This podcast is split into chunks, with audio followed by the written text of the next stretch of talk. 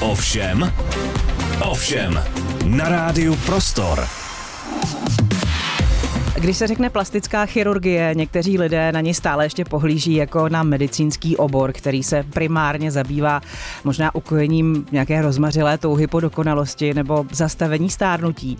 Pojďme si říct, že pokud někdo má touhu něco někde na svém těle vylepšit, tak plastická chirurgie mu s tím dneska významně může vypomoct a přispěje třeba i lepší psychické pohodě toho člověka. Ovšem plastická chirurgie samozřejmě řeší taky vážné deformace, stavy po úrazech nebo rekonstrukce rekonstrukce, například po onkologickém onemocnění. A já jsem moc ráda, že naproti mě sedí pan docent a plastický chirurg Ondřej Měšťák, se kterým to dneska bude ovšem. Vítejte, dobrý den. Dobrý den, děkuji moc za pozvání. Um, pane doktore, um, máte teď po novém roce hodně práce? Mám hodně práce, Děláme spoustu operací. A je to tím, že teď už to jsou ty operace, které dostaly ženy třeba k Vánocům, to asi ještě ne, že? To, to přijde ne, tak na, v létě. Na, přesně tak, na ty se dostanou až, až za delší dobu. Máte tu profesní deformaci, že když naproti vám sedí člověk, který ho vidíte poprvé, tak si říkáte, no tak do čelíčka by to chtělo trošku botoxu, kolem očiček taky něco s těma vrázkama uděláme, podbradek vyžehlíme, vysajeme, co, ale pravdu. No určitě jsem deformovaný, ale uh, ne doporučuji zákroky lidem určitě prakticky nikdy, kromě botoxu, který je super efektivní a bezpečný a opravdu to krásně zpomaluje stárnutí horní poloviny obličeje a a, ale nedoporučuji jinak nic, ale určitě analyzuju všechny lidi, na který se koukám a, ale spíš jako když se trošku víc zamyslím, tak si říkám, jakou technikou bych třeba něco operoval mm-hmm. a jestli by to bylo efektivní nebo ne. Tak pojďme být konkrétní, zanalizujte mě. Takhle, ve chvilce, co vidíte? no nic, no já myslím, že vypadáte výborně, samozřejmě. Sluší vám to a nevím, jestli máte botox, to je jediný. Ne, Nemáte ještě, vypadám, co? že mám botox. Je mi 47 let. No, když se, uh, což Řekněte, možná... že vypadám na 47 let dobře. Ne, vypadáte o 10 let mladší. A uh, a ten botox jsem chtěl říct, že když se dá dobře, nebo jakýkoliv zákrok se udělá dobře, tak se vlastně vůbec nepozná. Dobře udělaný hmm. zákrok plastické chirurgie nebo estetické medicíny se pozná, takže se nepozná. Takže vy klidně byste mohli mít botox, akorát prostě vypadáte normálně, ne, nemáte tolik, uh, tolik vrásek, ale možná bych to lehce, to jediné, co bych lehce dopíchnul, jak jsem říkal hmm. na začátku. Kam se to píchá do čela? Uh, no, je to na mračivku, proti hmm. mračivce, ano. horizontální vrázkám na čele hmm. a to je crow's feet, uh, zevně od, od, od očí. To Tam, jsou takový ty vrázky od smíchu, jak se jim jako No, říká. to jsou vrázky od smíchu a ten botox v dnešní době používáme jako i prejuvenaci, dáváme takzvaný baby botox, malý dávky a jako prejuvenaci, aby ty vrázky se vůbec neudělaly, nebo aby se udělaly míň, mm-hmm. protože vlastně eh, ta kůže je stejně jako když se podobná jako papír, když se ohýbá, když ohýbáte papír, udělá se tam ta linka a to mm-hmm. samý vlastně eh, je na tom obličeji, takže ale vy máte velmi dobrou genetiku obecně, takže myslím, že u vás to opravdu moc potřeba Uh, ani by nebylo nic efektivního, kdybyste chtěli, by vám nic nedoporučil, ale... Jo, ale že, že by mě to stálo hodně peněz a nikdo by to nepoznal. No, tak jako jak jsem říkal, ideální, když to nikdo nepozná, ale mm. jako, že by to nebyl žádný efekt, jako mm. no, mm.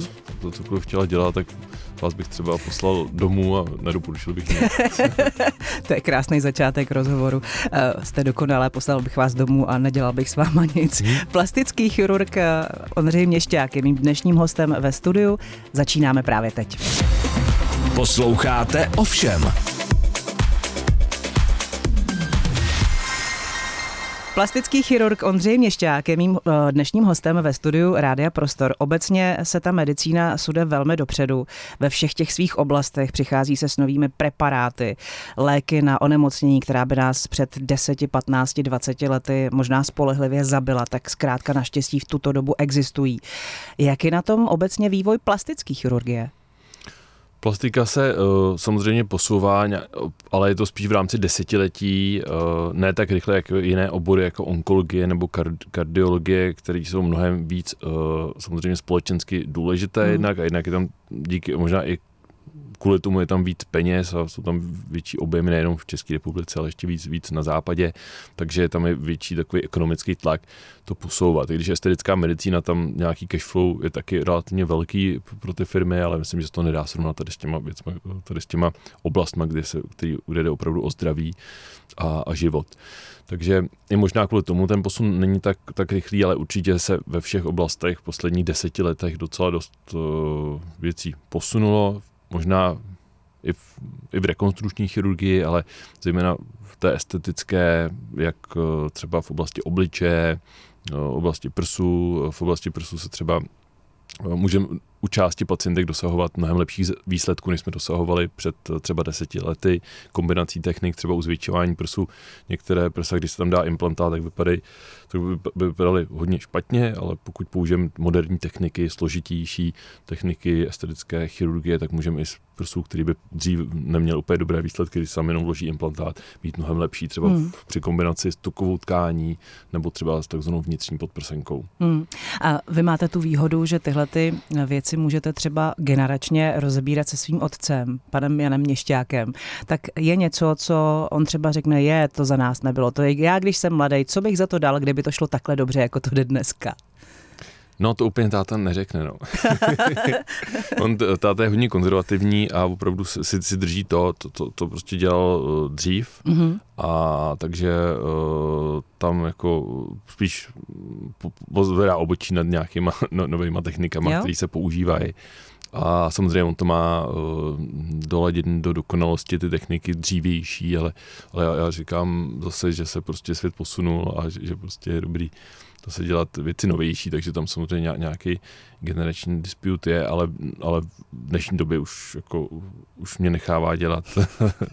to bylo trošku složitější, když jsem začínal. Koukal vám pod ruce? Na konference a prostě snažil jsem se jako dělat nové věci, tak samozřejmě hmm. to bylo složitější. Na druhou stranu mě zase brzdil v nějakém jako přílišném experimentování a a vlastně uh, zkouš, uh, určitým směrem usměrňoval vlastně to, uh, co jsem dělal. Aha, takže to taky určitě bylo něčím dobrý. Hmm. Um, on se docela určitě posunul i ten ideál krásy, to, co bylo hezký v 90. letech, tak teď ne, že by hezký nebylo, ale zkrátka je to trošku jinak. Um, a i když se říká, že ta krása a atraktivita nejsou úplně všechno, tak v moderní společnosti, ve které v tuhle chvíli žijeme, přece jenom ta atraktivita člověka něco znamená společensky. Osobně jsem přesvědčená o tom, že atraktivnější lidi to mají třeba jednodušší ve chvíli, kdy chtějí sehnat uh, nějakou dobře placenou práci, hmm. tak uh, když prostě HR eh, bude mít na stole fotku fakt jako top hezký holky, která navíc je i chytrá a něco umí a vedle toho průměrný šedý myšky, tak bohužel si myslím, že si opravdu jako sáhne po té hezčí holce. Hmm. Jak to vnímá no, plastický chirurg? No, uh, vy máte hodně dobrý instinkt a vnímá, vnímáte to dobře, protože na tady to máme data. Opravdu jednak... Jo? Uh, No, krása jednak matematicky, já to mám celou přednášku takovou docela zajímavou, jak vlastně lidi vnímají krásu, aniž by nechtěli. Krása je opravdu je předsudek, že si lidi myslí, že prostě krása není důležitá, ale je a prostě ovlivňuje to nás všechny, ať hmm. člověk chce, chce nebo ne, naše rozhodování o, o ostatních lidech a uh, hezčí lidi mají menší pravděpodobnost, že dostanou pokutu, že budou odsouzený soudem. Jo, až takhle. Mají, menš, mají vyšší platy, uh, rychlejší hmm. akademický postup, kdyby hmm. si lidi, lidi fakt mysleli, že v akademické sféře třeba opravdu uh, ten postup bude jako hodně, hodně silně podle toho, co člověk uh, hlavně umí a co vymyslí, ale opravdu i, i ta krása tam má, tam má hmm. vliv. A i lepší známky ve škole třeba. Hmm, hmm, takže už nestačí jenom ta mini sukně. už ne, no. A v tom samozřejmě plastika může pomoct. Jasně. Trošku a, a jako uh, samozřejmě to, ten uh, efekt plastických ruk je komplexní a samozřejmě tak krása je jedna věc, když my děláme takový jako drobnější změny podle mě, uh, ale ale myslím, že mnohem větší vliv na to, než jak ten člověk vypadá zvenku, je to, jak se cítí a jak je sebevědomý. Hmm. A, a to charisma toho člověka se tím může taky posunout, když prostě je více sebevědomý, šťastnější v životě, tak pak je úspěšnější uh, i třeba v práci, takže, hmm.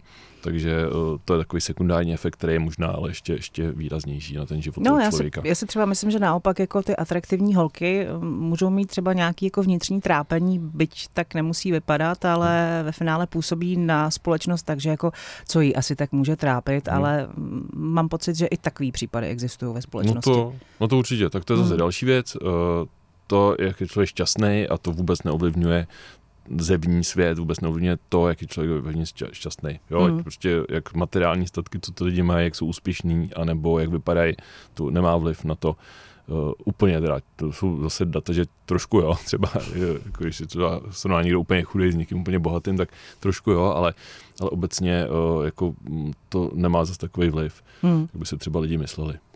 Um, pak jsou tady sociální sítě, uh, což jsou vlastně výkladní skříň toho, co všechno po světě chodí a ne vždycky to ovlivňuje zejména třeba mladý holky tím správným směrem. Jak často vy sám se ve své praxi potkáváte s tím, že musíte těm holkám rozmlouvat právě něco, co viděli na Instagramu, co se jim v tu chvíli líbí a co strašně chtějí?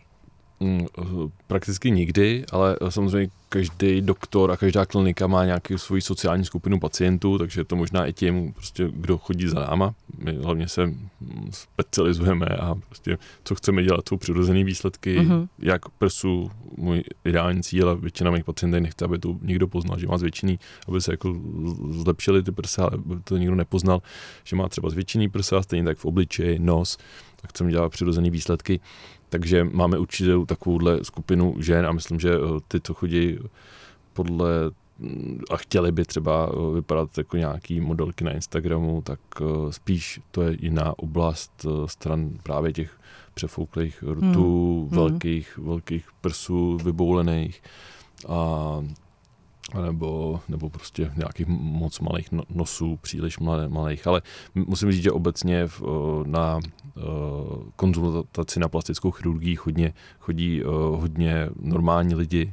A, a těch takových stereotypů nebo takový lidi, kteří uh, jsou jako blázniví nebo pořád jsou závislí na plastikách, těch je jako extrémně Není málo a je to fakt výjimečná hmm. věc. Hmm. Uh, anti-aging je velký společenský téma, hodně se o tom mluví, píše. Na jednu stranu je to možná trend, na druhou stranu přesně jak říkáte se uh, nějakým způsobem volá po té přirozenosti. Zase známe to třeba ze sociálních sítí. Pamela Anderson v 90. letech byla výkladní skříní plastických chirurgů a dneska je 57, tuším, a vlastně to, co bylo zahodila a chodí nenalíčená, bez make-upu a ještě se tam dá ten hashtag miluju svoje vrázky, miluju svoje tělo.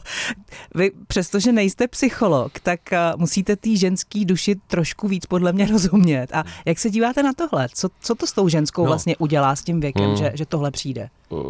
No tak to je, to je jako individuální případ, že většina, nebo Jasně. jako to je individuální případ u Pamely. Já myslím, že tím obecně je to trošku historická osobnost, jako, což většina hereček třeba je, nebo mají k tomu herecká, sklony, no. no hmm. mají k tomu trošku sklony a takže je to pokus o zaujetí podle mě jako částečně je třeba uh, přijetí toho, toho stáří taky. Člověk se, já myslím, že je dobrý jako co stáří brát pozitivně, my s tím můžeme trošku bojovat, nemůžeme ho zastavit, ale, ale uh, a pro někoho je určitě těžký se s tím vyrovnat a prostě může to být uh, uh, taky postup prostě přijetí stáří a každý jako určitě uh, pro mě je nejdůležitější, aby se každý cítil co nejlíp, protože hmm. když se dobře cítí, tak taky je do, vyzaře pozitivnější emoce a uh, zlepšuje celou komunitu vlastně postup, postupným takovým kaskádovým efektem, takže se každý uh, vlastně dělá uh, to, co, co nejvíc udělá šťastným a, a může to být jak Pamela Anderson uh, style, anebo, nebo klidně uh, nějaký zbrždění, stánutí, a, a, ale jsou data, že, že ty lidi fakt se cítí líp a jsou líp přijímaný okolím po, po těch estetických mm. zákrocích stran nějaký e, energie, uh, toho, jakým způsobem jsou uh, approachable uh, a Hmm. Se omlouvám za, za, za anglický eh, slo, slovíčka. Ne, ne, ne v pohodě, v, ale... V českém vysílání, ale uh... nevím, jak bych to popsal v češtině, no. Ale obecně prostě třeba i právě při těch interview po těch estetických zákrocích jsou ty lidi, rejuvenačních zákrocích mají ty lidi větší šance. No. Hmm. Je to špatně, ne, není, to, není to správně určitě, ale bohužel je to tak a to podvědomí takhle pracuje u lidí platí pravidlo, že čím dřív eh, já budu uvažovat o tom botoxu, bude mi třeba 35 let, tak jako tím díl ta kůže opravdu jako vydrží hezká, mladá, ten obličej prostě jako bude takový fresh? No 35 už je pozdě. Fakt jo. ne, opravdu? jo, no hele, to je strašně individuální. Jo, a jsou, jsou holky ve 23, kteří mají prostě vrázky na čele hlubší. To je ta genetika, že jo, která nám jako genetika, něco dodává lifestyle. do světa. Já hmm. jsem zastánce hlavně teda úplně primárně ještě před žádnýma procedurama hlavně lifestyle. Hmm. Genetiku člověk nezmění, ale ten životní styl je ultra důležitý. To znamená neponocovat, hodně, hodně pít, dobře jíst, hejbat no, se, kyslík. No, to je takový úplně základ, no. A plus jako spánek je základ svého domina. Jo, takže kvalitní jo. spánek, což je samo osobně o sobě prostě dost složitá věc si to nastavit a je tam prostě hmm. sto věcí, které to, který ho ovlivňují. No. A, takže to bych doporučil, ale tam je ten fight, uh, se mluvám, boj, boj s tím, s tím vědomím a, a s, tím, s tou motivací a, a hodně lidí prostě to, to zanedbává. Chtělo by víc spát, ale prostě se k tomu nedokope. Hmm. Včetně, tak v 25 víc spát jako není no. úplně jako asi věc, kterou si dokážeme nějak jako naordinovat dobrovolně. No, no takže, takže lifestyle, ale pak, když se bavíme teda uh, o té estetické medicíně, tak určitě ten, ten botox to, to zpomaluje. Jo?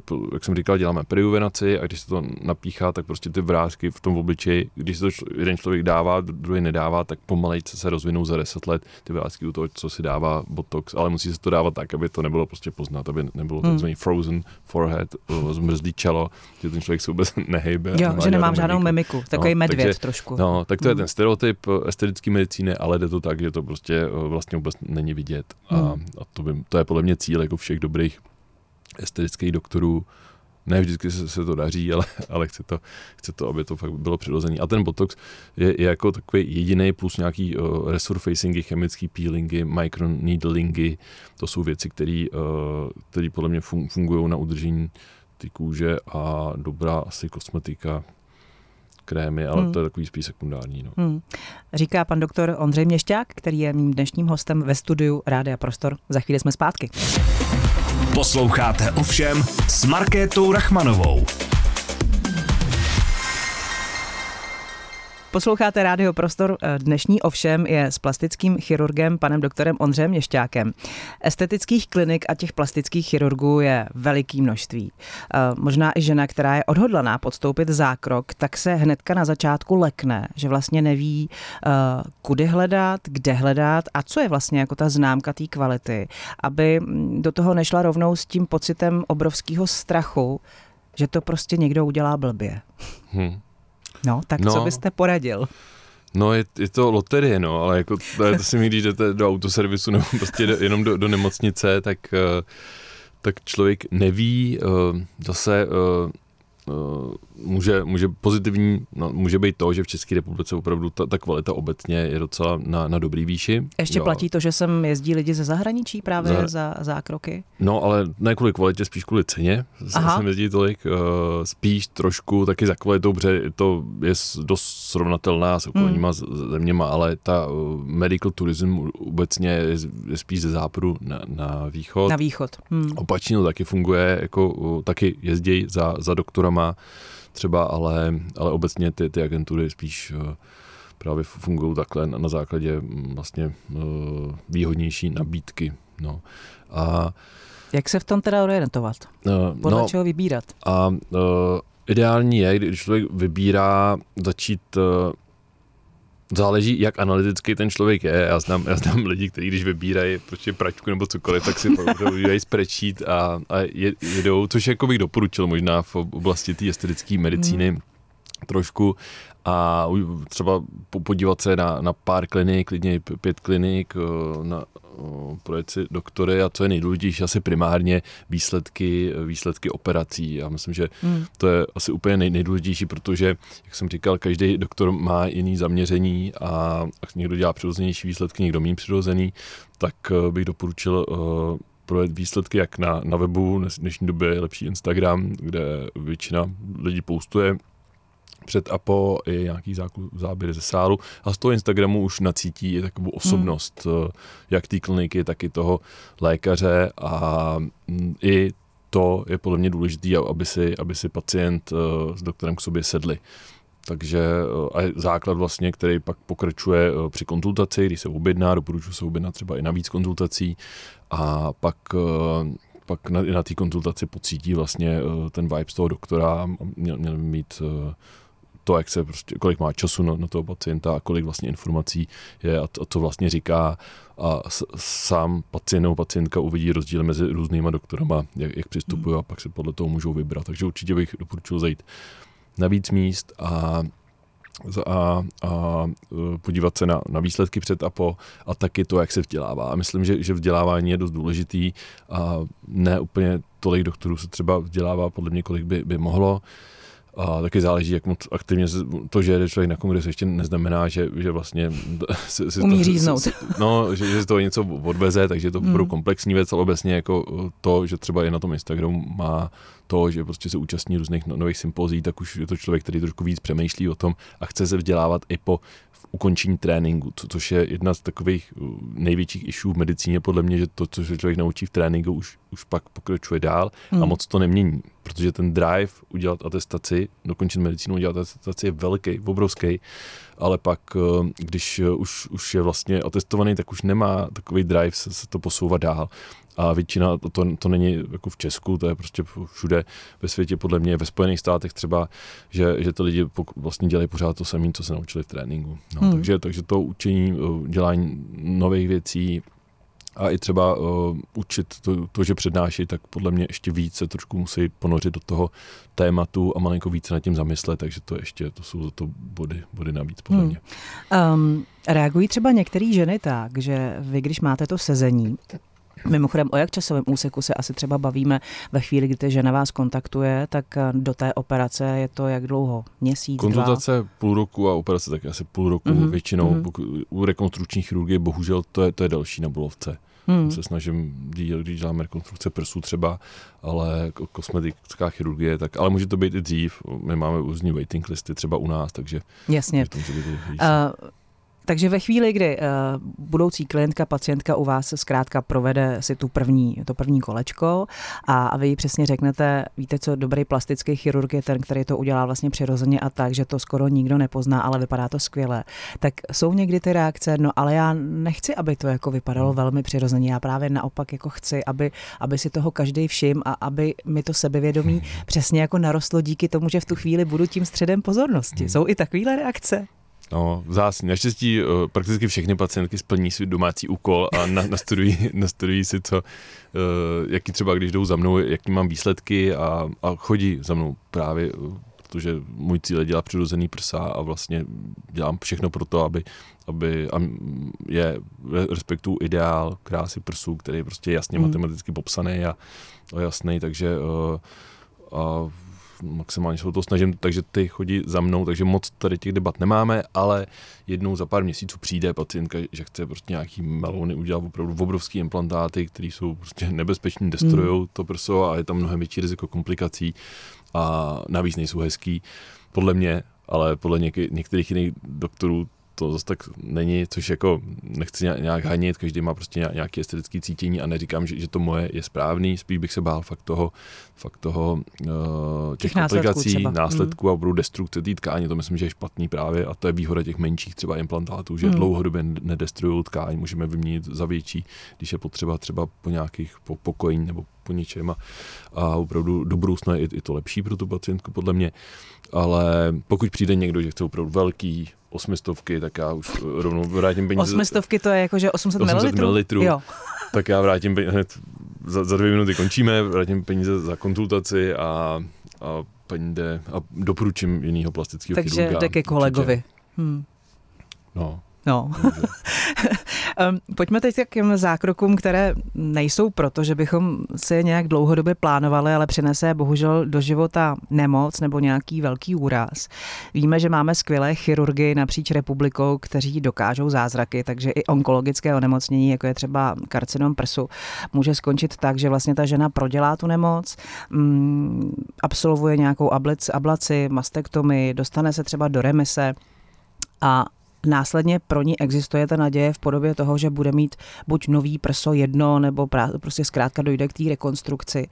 Eh, ti mamologové řežou a vlastně hmm. mám pocit, že se úplně jako neřeší v tu chvíli ta estetická stránka, která je samozřejmě dle mého názoru, jako názoru ženy, velmi důležitá pro tu následnou rekonvalescenci. Zkrátka Proč vlastně se to děje tak často, že se eh, na začátku samozřejmě chce odstranit ta příčina, což je pochopitelně správně, ta žena se chce vyléčit, ten lékař chce vyléčit, ale to, jak to potom bude vypadat, se vlastně moc jako úplně neřeší. Je to jenom můj hmm. pocit, nebo, nebo to je nějaký jako začarovaný hmm. kruh českého zdravotnictví a toho systému? No, to se máte dobrý instinkt docela. Zase jsem se trefila. ma, ma, malinko to je spe, specifikum českého systému do určité míry, ale určitě samozřejmě ta mastektomie je prostě neúčinnější terapeutická metoda, vlastně vůbec chirurgická pro karcinom prsu, mm-hmm. nebo mhm. takzvaný breast conserving therapy, prs záchovný výkon, kdy se vezme jenom část, část prsu s nádorem a ozáří se zbytek prsu, eh, to jsou vlastně dvě základní metody, jak se, jak se to uh, řeší, takže už se hodně často se dělají ty przáchodné výkony. Uh, dneska snaží se, já si myslím, že někdy je třeba dobrý zrekonstruovat to prso spíš celý a neozařovat, ale na druhou stranu to je onkologická věc a, a o to musí rozhodnout onkologové. A opravdu i, myslím, že ty chirurgové se snaží zachovat víc kůže, ale ona ta kůže se stejně sama stáhne. I když nechají víc kůže při té ablaci, tak, tak se kůže sama stáhne a pak se to trošku složitějíc rekonstruuje ale trošku na to myslí a děláme okamžitý rekonstrukce, ale bohužel relativně málo. Okamžitá rekonstrukce je stav, kdy vlastně při, přímo při jedné operaci mm-hmm. se mhm. udělá ablace prsu a zrekonstruuje se, co uh, vlastně um, už se dneska dělá na, na víc pracovištích, uh, hodně to, to začínal můj táta na, na Bulovce, kde vlastně uh, založil Centrum péče o ženy s nemocemi prsu uh, na konci 90. let. Z toho se pak vlastně vyvinula i klinika. Mm-hmm. Potom uh, naše uh, na první lékařské fakulty a uh, tam vlastně začínal dělat rekonstrukce okamžitý, dělají se teď na víc místech, na Vinohradech v Brně, tam dělají obrovské množství rekonstrukcí a na, mm, na vlastně všech skoro uh, takových okresních eh, nemocnicích, kde jsou oddělení plastické chirurgie, ale pořád uh, se jich dělá hodně málo a, a míň relativně ne všechny ženy, které by mohly mít okamžitou rekonstrukci, se, se dostanou k okamžitý rekonstrukci. Mm. No. Je, to, je to kvůli, podle mě, takový komunikaci odborných společností, mamologické společnosti plastické chirurgie a myslím, že, že bychom tam mohli to posunout kousek dál. A, no. Jak je vůbec zájem o to studovat plastickou chirurgii nebo respektive stát se plastickým chirurgem? Je to žádaný obor u medi- na medicíně? Docela jo, hodně lidí je možná demotivovaných, že si myslí, že je těžký se dostat na plasti- na, do mm-hmm. oboru plastické chirurgie. Není to zase tak složitý, vždycky to chce čas a vždycky, když člověk chce, stejně jako všechno v životě a dá tomu čas a snaží se, tak, tak to dosáhne.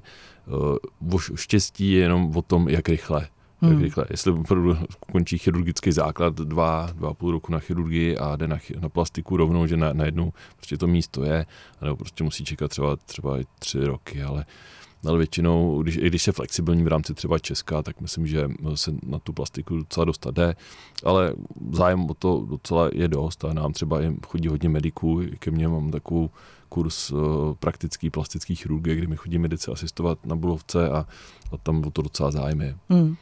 Aby to mužům nebylo líto, tak s čím za vámi chodí muži? Já si zkusím typnout. Typujte. Uh, myslím si, že ten botox už se trošku jako u mužů mm, malinko, třeba jako ho vzali na milost, že, se, eh, že se ukazuje. A pak si myslím teda víčka, že hodně, hmm. jako, protože i v mém okolí je spousta chlapů, kteří si opravdu po čtyřicíce nechali uh, uříznout víčka hmm. a vypadají líp, vypadají mladší, vypadají jako takový jako víc fresh a je to hmm, hezký. Hmm, přesně, no. To, no, přesně, ale vy to typujete skvěle všechno, takže samozřejmě víčka jsou podle mě nejčastější zákrok u mužů, asi určitě, uh, vůbec asi ve světě a těch víček se dělá strašně moc, uh, horních, dolních, ale samozřejmě nejčastější jsou horní, je to malá operace, 25 minut to trvá v lokále, není to, když se to dělá jemně, tak to není vůbec cítit, je to hmm. jak, jak kosmetika, má to super efekt na, pokud se to dobře indikuje, ne všichni to potřebují, jako co přijdou třeba na konzultaci, ale pokud se to dobře indikuje, tak to může mít fakt hezký efekt opravdu rozářit toho člověka relativně snadno. No, to je nejčastější, pak se dělají ginekomasty taky, to je, co? to je zvětšiná prsní žláza u mužů, budu konzumace marihuany, steroidů nebo, nebo geneticky, občas to mají chlapi, co chodí do posilky, tak mm-hmm. zvětšený. Mm-hmm. ale možná ani třeba nemusí jako brát steroidy, a třeba prostě to je v rámci nějakých efektů, je nějaký výživy, co, co jedí, ale, ale je to taky je to popsané, že je to s tím spojený. No a Břicho? Nějaký odsávání tuku? Odsávání tuku z břicha, no, ale tam často je to spíš interabdominální tuk, tuk, který je uvnitř břicha, u těch mm-hmm. vyvalných břich, kde vlastně to nemá efekt, klasická liposukce pod koží, ale lipošky si určitě taky dělají u chlapů, no, to bych řekl, že je taková třetí nejčastější asi mm. operace, no. Pak kdy to je ten signál pro toho chlapa, kdy k vám přijde? Je to ve chvíli, kdy jako chce nějak změnit jako život, nebo má novou partnerku, no. nebo prostě ho najednou něco osvítí. Chlapče, měl by si se sebou něco dělat. no, když, když mu to řekne manželka. Jo, dobře. A ideálně zaplatí. No, no. Já jsem jel, tak jako docela často se stává, chce to, chce to manželka. Manželka říkala, že prostě má mít nabíčka. tak a, jsem no tady. a vy to chcete, jako, nebo ne, no. A když řekne, že to chce, tak i když to z něj vypáčím pak, tak samozřejmě to uděláme, a když to z něj nevypáčím, tak nic neděláme, protože jako já říkám, ale musíte jít vy jako primárně něco dělat a to, jako, že to řekne manželka, to jako, to je a... trošku sekundární, no. tak to musíte vyměnit manželku, jako. Ano, no, taky to stejně, někdy není problém. No, stejně tak naopak, ale to jsem teda, teda narazil teďko na téma, který teda jenom krátce řeknu, často skončí uh, lidi u plastického chirurga kvůli svým okolí. Ne, ne kvůli sobě, že by prostě měli, a nevím, jestli to je většina lidí, co skončí, mm. neznám data, jestli na to nějaký jsou, ale, ale opravdu často třeba mám pacientku, co za mnou přišla na konzultaci, že má velký nos a že jí máma fotí prostě z úhlu Eh, kde ten nos fakt vypadá velký a přítel říká, že má velký nos. A říkám, vy máte úplně normální nos, jako vy máte nos jako po operaci, jak vypadá. Vy prostě nepotřebujete plastiku, vy potřebujete vyměnit okolí. Takže, no.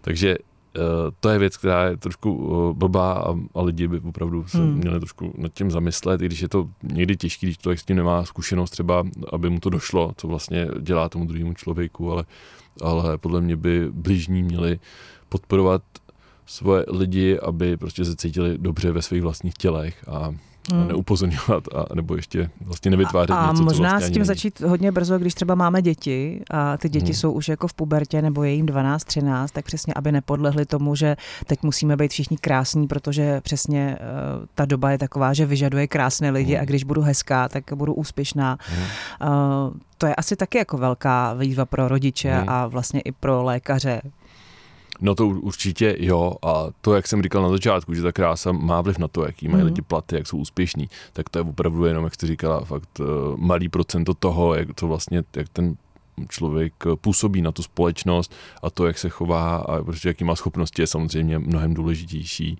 Hmm. Takže hlavně pracovat na tom, a samozřejmě se starat i o sebe, jako celkově, to, to není jenom jako samozřejmě plastiky, to, to jsou jako spousta eh, ostatních jiných věcí, eh, ale ale záleží na tom, jaký je primárně i ve, ve vztazích. Jako uh, člověk může potkat uh, na první pole holku, který se zamiluje a pak, pak zjistí, že prostě se si nedá vůbec bavit a zase někdo, kdo se tolik uh, ne, nelíbí člověku, tak nakonec se s ním prostě seznámí a stane se z toho láska na celý život, takže, hmm. takže není to tak, že by to bylo z, úplně nejzásadnější ten vzhled, má to jenom prostě malý vliv na ty sociální interakce určitě. Um, jak vypadá vlastně den plastického chirurga? Potažmo váš den? Takový průměrný den. No, uh, on není úplně průměrný, protože každý den je jiný. Je jiný. Docela, no, hmm. po, někdy učím, pondělí, pondělí učím, má, mám ambulanci, úterý mám celý den ambulanci, 12 hodin, většinou uh, 10 hodin teďko, většinou třeba 50 pacientů, to je dost, 30 ne? kontrol, 20 konzultací. To je dost, pane doktore, měl byste jako trošku zvolnit. no a pak, eh, ale stíháme to. Ono to je docela efektivní, ono se to zdá, že to je docela dost. Já mám asistentku, která prostě nějakým způsobem poučuje ty lidi přede mnou trošku a docela to jde, jsou konzultace, které jsou delší, nějaký fakt jsou docela rychlí, třeba hmm. ty víčka, tam toho není moc co, co řešit a tam je to celkem jasně docela rychlé. No a pak středa operace na, na soukromí klinice, čtvrtek na, na Bulovce většinou a pátek zase na soukromí klinice, no, takže takže to je takový normální týden. Asi. Takový kolotoč. Eh, kolotoč po, pořád relativně dokola, ale uh, samozřejmě pak uh, máme různý kongresy a, hmm. a někdy se taky musím věnovat rodině. Hmm. Ano. Co je pro vás jako pro plastického chirurga nebezpečný? Pořád platí to, že byste neměl dělat třeba adrenalinový sporty, že byste neměl moc lyžovat nebo být jako víc opatrný právě na ty hmm. ruce, které jsou vlastně jako váš základ? Možná jo, ale ale neděláte ale to. ne, ne, nedělám to, no. A hodně plastiků jako i kolegů právě dělá spíš adrenalinové sporty, protože je dobrý, že člověk dostane do flow a vlastně od, e, odpojí se od, od reality trošku, takže, takže to, to určitě pomáhá v regeneraci psychický hmm. člověka a můžeme pak být víc připraveni na pacienty a víc jim věnovat energie. Um, Když bychom to měli celý schrnout, tak pokud nás třeba teďka poslouchá někdo, eh, kdo plánuje, eh, že si zajde na plastiku čehokoliv, zkrátka udělá mu to dobře a ví, že to potřebuje teď ne kvůli okolí, ale primárně tak, jak by to mělo být kvůli sobě samýmu, tak kde by měl vlastně začít? Čím by měl začít? Co by se měl rozmyslet? S čím by měl počítat? Bude mě to stát nějaký čas? Samozřejmě teďka pominu tu finanční stránku, ale eh, měl by se připravit na to, že třeba dejme tomu rok bude v nějaký jako sbírací se rekonvalescenční fázi? No, je to individuální, eh, záleží taky kam jde, co je to za typ zákroku. Obecně eh, já jsem hodně citlivý a snažím se um, um, na bolest a na nějaký zákroky, takže se snažím to udělat u mých pacientů a můj cíl je, aby vlastně ta rekonvalescence byla prakticky instantní mm-hmm. hned a třeba, uh, co dělám augmentace prsů, co dělám nejvíc vlastně, Eh, operace prsu ve své praxi, tak eh, tam opravdu mý pacienti můžou druhý den dělat prakticky všechno. Třeba po zvětšení prsu, eh, je to komplex opatření, třeba 10 takových základních věcí, včetně typu anestezie, typu operace, nedávání drenu, drenáže, to jsou takové hadičky, které jdou ven, mm. bloky anestetický a to všechno vede k tomu, že, že ta rekonvalescence je úplně jiná než vlastně klasická a můžou dělat všechno druhý den, kromě skákání a běhání. Hmm. Zvedat ruce, řídit auto. Pak to jsou nějaké takové ty doporučení, Ale... které se musí dodržovat, že jo, podprsenka, kompresní podprsenka, a, a tak dále. To ještě dáváme, to ještě hmm. dáváme na 6 týdnů, ale postupně to, to je věc, která se třeba hodně vyvíjí, ta, ta rekonvalescence hmm. a, a myslím, že se docela zrychluje. A takže obecně záleží na typu zákroku, ale většinou po týdnu uh, u prakticky všech zákroků uh, je možné dělat skoro všechno, kromě nějakých větších operací stehen nebo možná břicha, eh, ale normálně prostě pracovat, kromě nějaký větší fyzický, fakt jako velký fyzický zátěže, eh, kterou doporučuji až většinou po dvou měsících. Hmm. Je něco úplně nakonec, před čím byste chtěli jakožto plastický chirurg varovat? Eh, no, tak těch věcí je samozřejmě víc. Jinak uh, myslím, že plastický chirurgové obecně by měly být garantama krásy. My jsme dostali nějaký trénink od společnosti a měli bychom, a jde krása relativně dost matematicky vypočítat, tak prostě lidi vypadají a neměli bychom, bychom to narušovat. Jak my, taky doporučuji prostě uh, aby byli konzervativní lidi, kteří chodí na, na zákroky v estetické medicíně, protože pak jsou, když se to přežene, tak už to se to hrozně těžko bere zpátky a navrací se ta přirozená krása. Takže být, být vlastně eh, konzervativní v tom, plus ještě eh, třeba nedělat moc velký zákroky, nekombinovat eh, víc zákroků dohromady hmm. velkých, aby se nezvyšovalo riziko, riziko operace celkový. To jsou taky věci, které by mohly být potenciálně nebezpeční. Naštěstí v Česku taky je to, stran toho jsou, myslím, ty plastici docela, docela uh, odpovědný a tak často k tomu nedochází. Hmm. Tak já vám přeju, ať se vám daří v tom, co děláte. Hodně spokojených pacientů hlavně, protože myslím si, že o to vám asi jde především. A zdraví vám i vám všem kolem. to byl Dě- pan doktor Ondřej Měšťák, mým dnešním hostem. Děkuju. Děkuju moc, hezký den. Ovšem, ovšem, na rádiu Prostor.